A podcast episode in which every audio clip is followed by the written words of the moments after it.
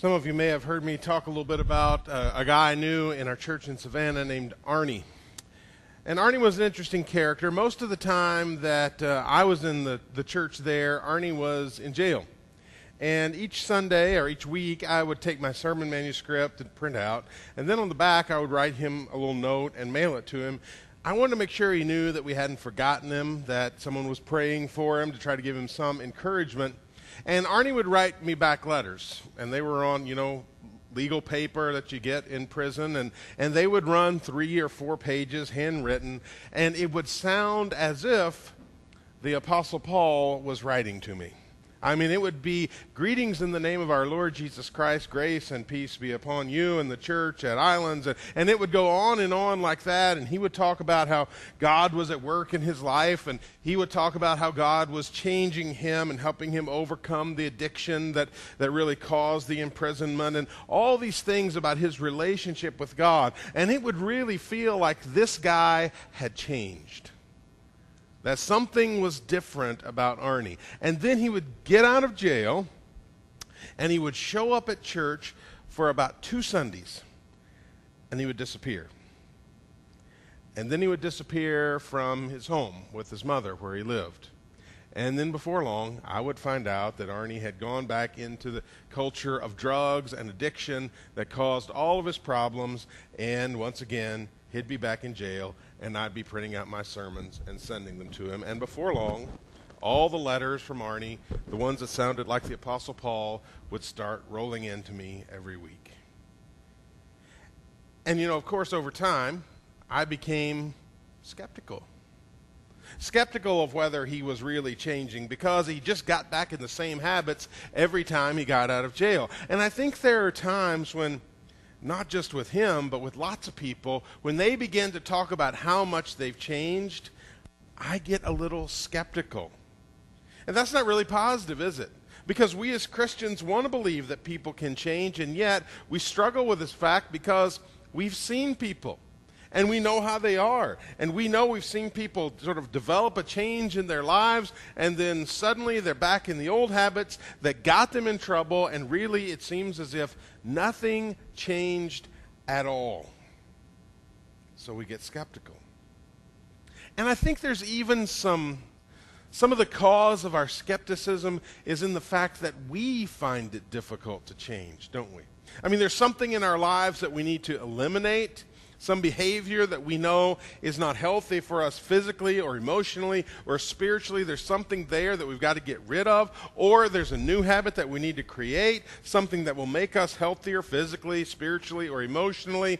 And, and we get into that and we, we eliminate what's bad or start what's good, and it goes on for a while, and then it sort of drifts away. And what do we do? We end up in those old habits and old ways of life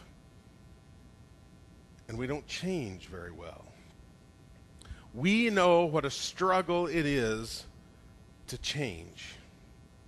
So the question comes can we change? Can we really change as individuals? Sometimes we're skeptical of that. We're not sure it is possible.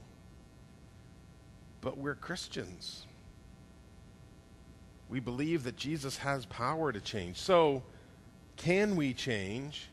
And maybe the next question is can we really help other people to change? I mean, there are people around us that we know really need to be different because they're in the middle of destructive behaviors that are causing problems for them and in their relationships and for their families. And we want to ask this question Is there anything I can do to help them to become the people that God wants them to be? Can I help anyone change?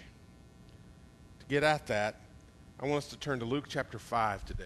In Luke 5, we see Jesus beginning to assemble the 12 disciples, these 12 men who would be with him throughout his ministry and then would carry forward the work of the church when he was gone. And we see him calling the first of them right at the beginning of Luke chapter 5. Now, this is a sort of a familiar story. Jesus is teaching along the Sea of Galilee at the shore. There's a large crowd that's gathered, and, and he sees these men over here on the side. They've just brought their, their boats in from fishing all night. It's clear they haven't caught much. They're cleaning their nets of all the stuff that you can't sell, that's really just garbage, and they're listening to Jesus. And Jesus says to one of those men, a guy named Simon, why don't you put your boat out just a little way so I can see the whole crowd? Everyone will hear me better. better. Sort of became uh, an amphitheater right there on the side of the Sea of Galilee. And so Jesus teaches the people, and once that's over, he turns to Simon and he says, Why don't you put out further and then put your nets down for a catch?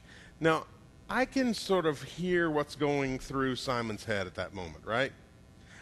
I am a professional fisherman. I have been doing this all of my life. My dad taught me to do this. You are a teacher. What do you know about fishing?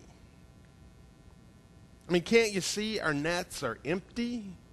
Don't, isn't it obvious this is not a good time for us to fish? And anybody worth their salt knows that you fish the Sea of Galilee at night, not in the middle of the day.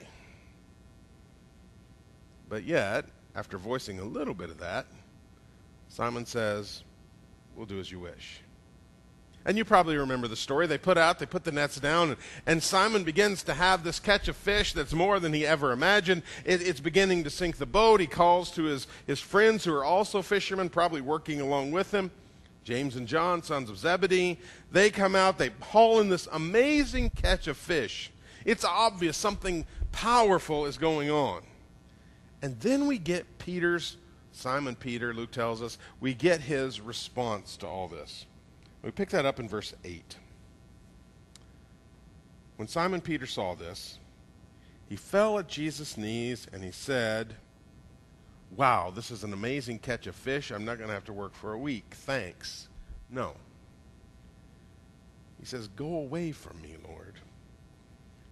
I'm a sinful man. And that seems an odd response, doesn't it? it just doesn't fit. How, why is his sin coming to mind here when we're talking about fish?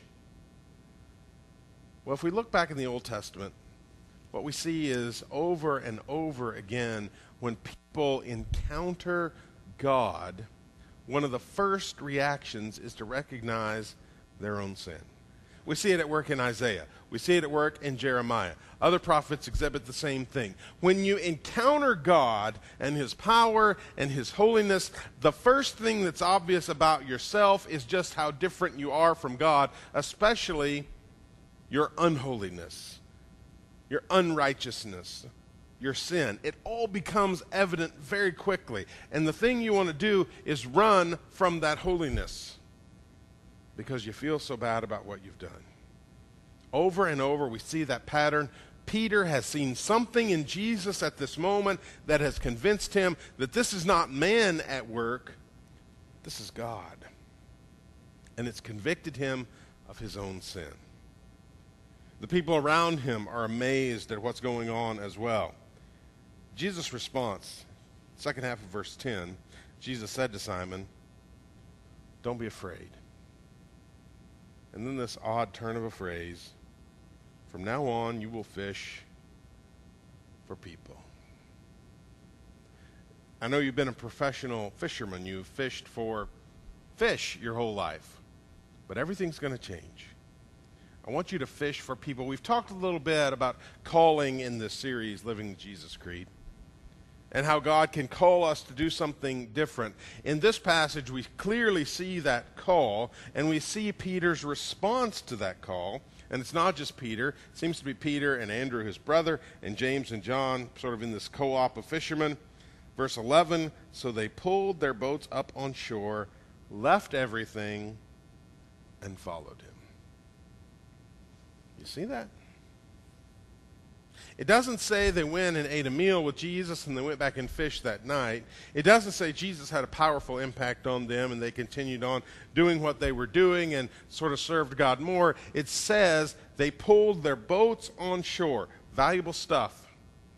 You got into fish, being a fisherman through family because it was expensive to get into that business and it made a good income for the ancient world. They pulled their boats in they left their nets and all their gear and they followed Jesus.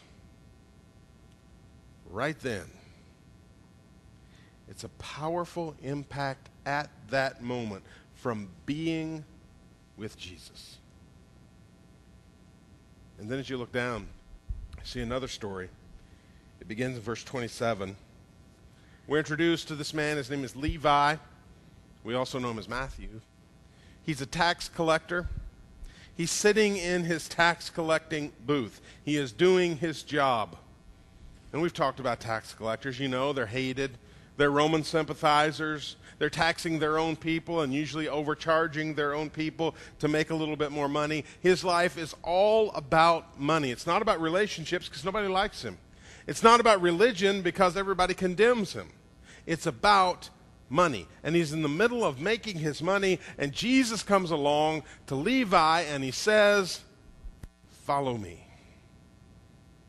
what did he do?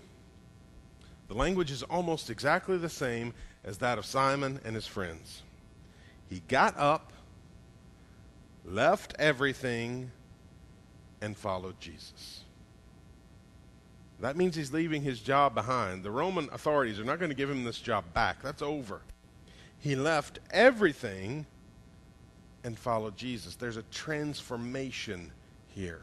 He's leaving behind this life that had separated him from people, separated him from God, because he sees something powerful in Jesus.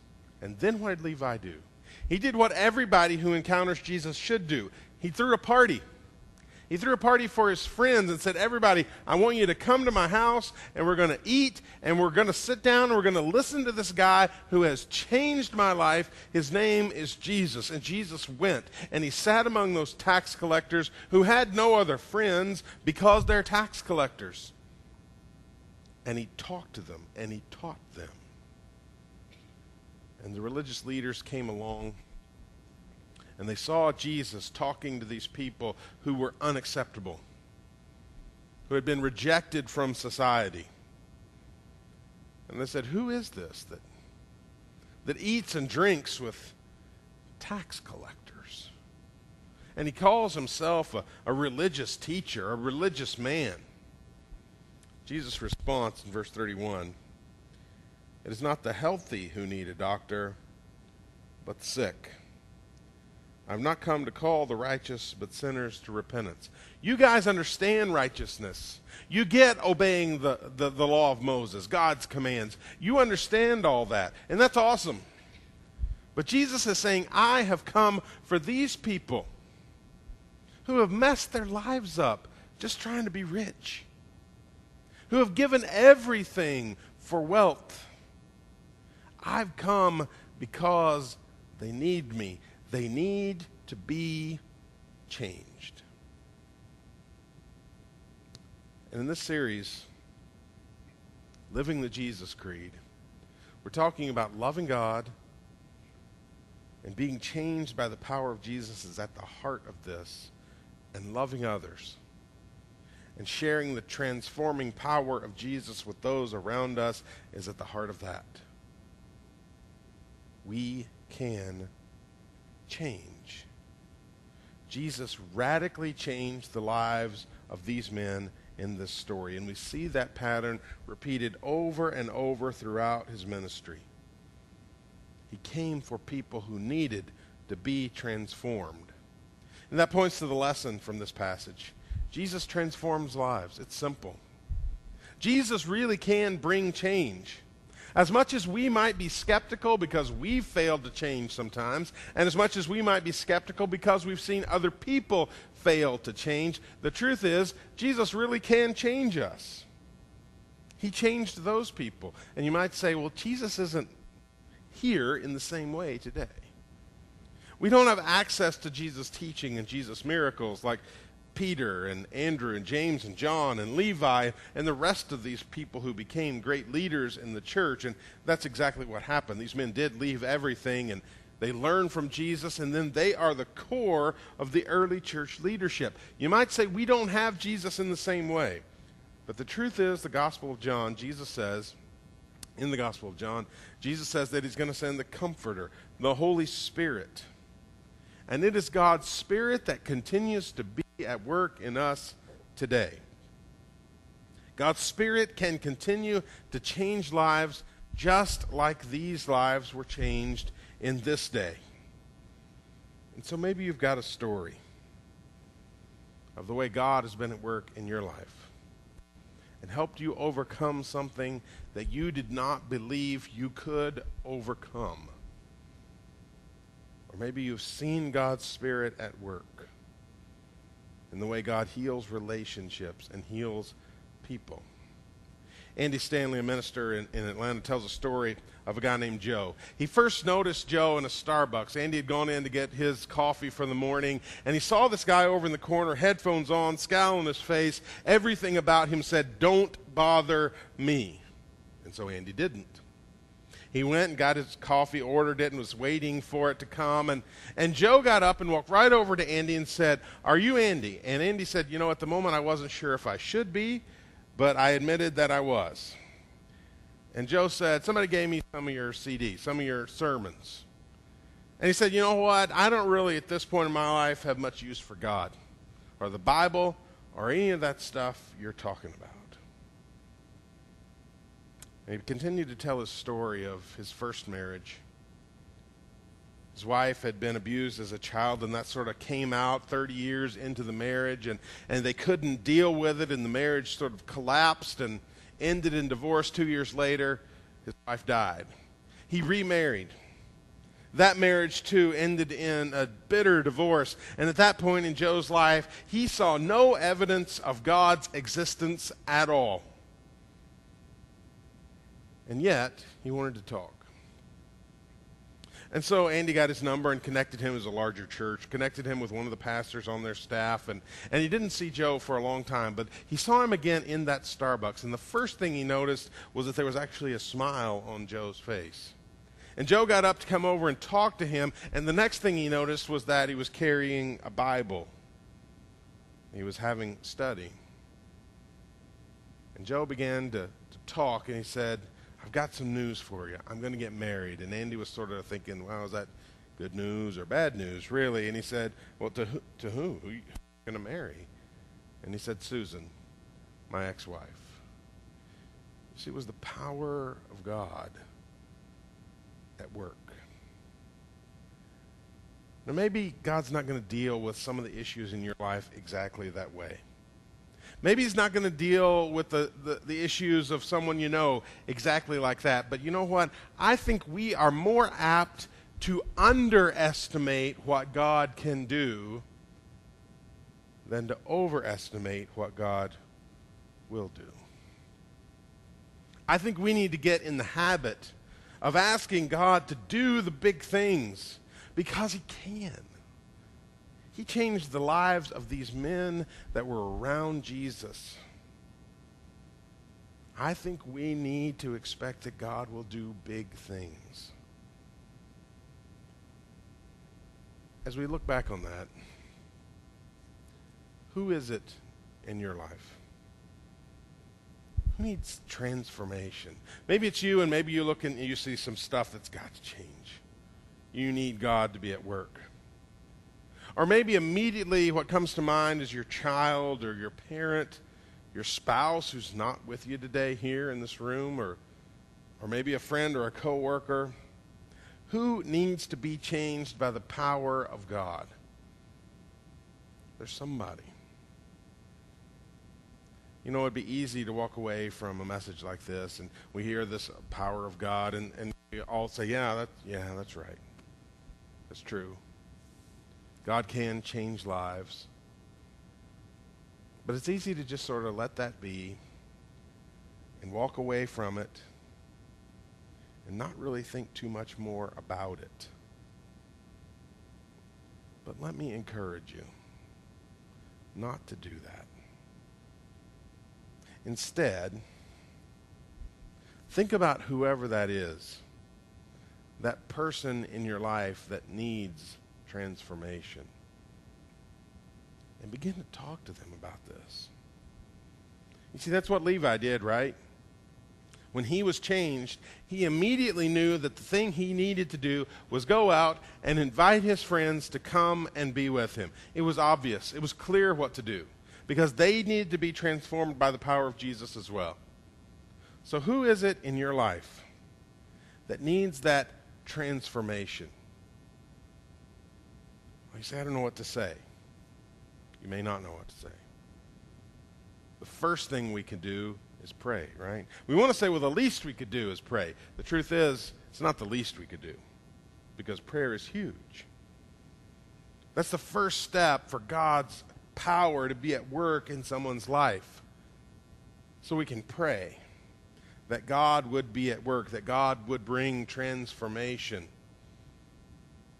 And then we can ask God to, to be at work in us so that His Holy Spirit would give us the words we need. Because God chooses to use us. We've talked about that at least once and maybe twice in the series already. That God could do things however He wants to, but He tends to use people like us to do His work. And that's true of transformation as well. God tends to use people like us that get involved in messy situations with people who have made some mistakes and blown it and got things messed up. And He uses us. Not that we can change their lives, but that we can introduce them to Jesus.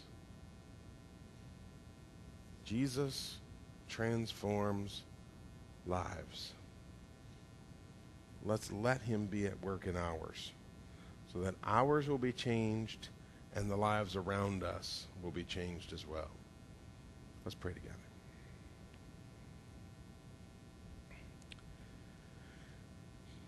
God, give us the words. Give us the courage. Give us the opportunity to talk about how you change lives. Help us to be people who make a difference because your Spirit is at work in us. God, we pray it in Jesus' name.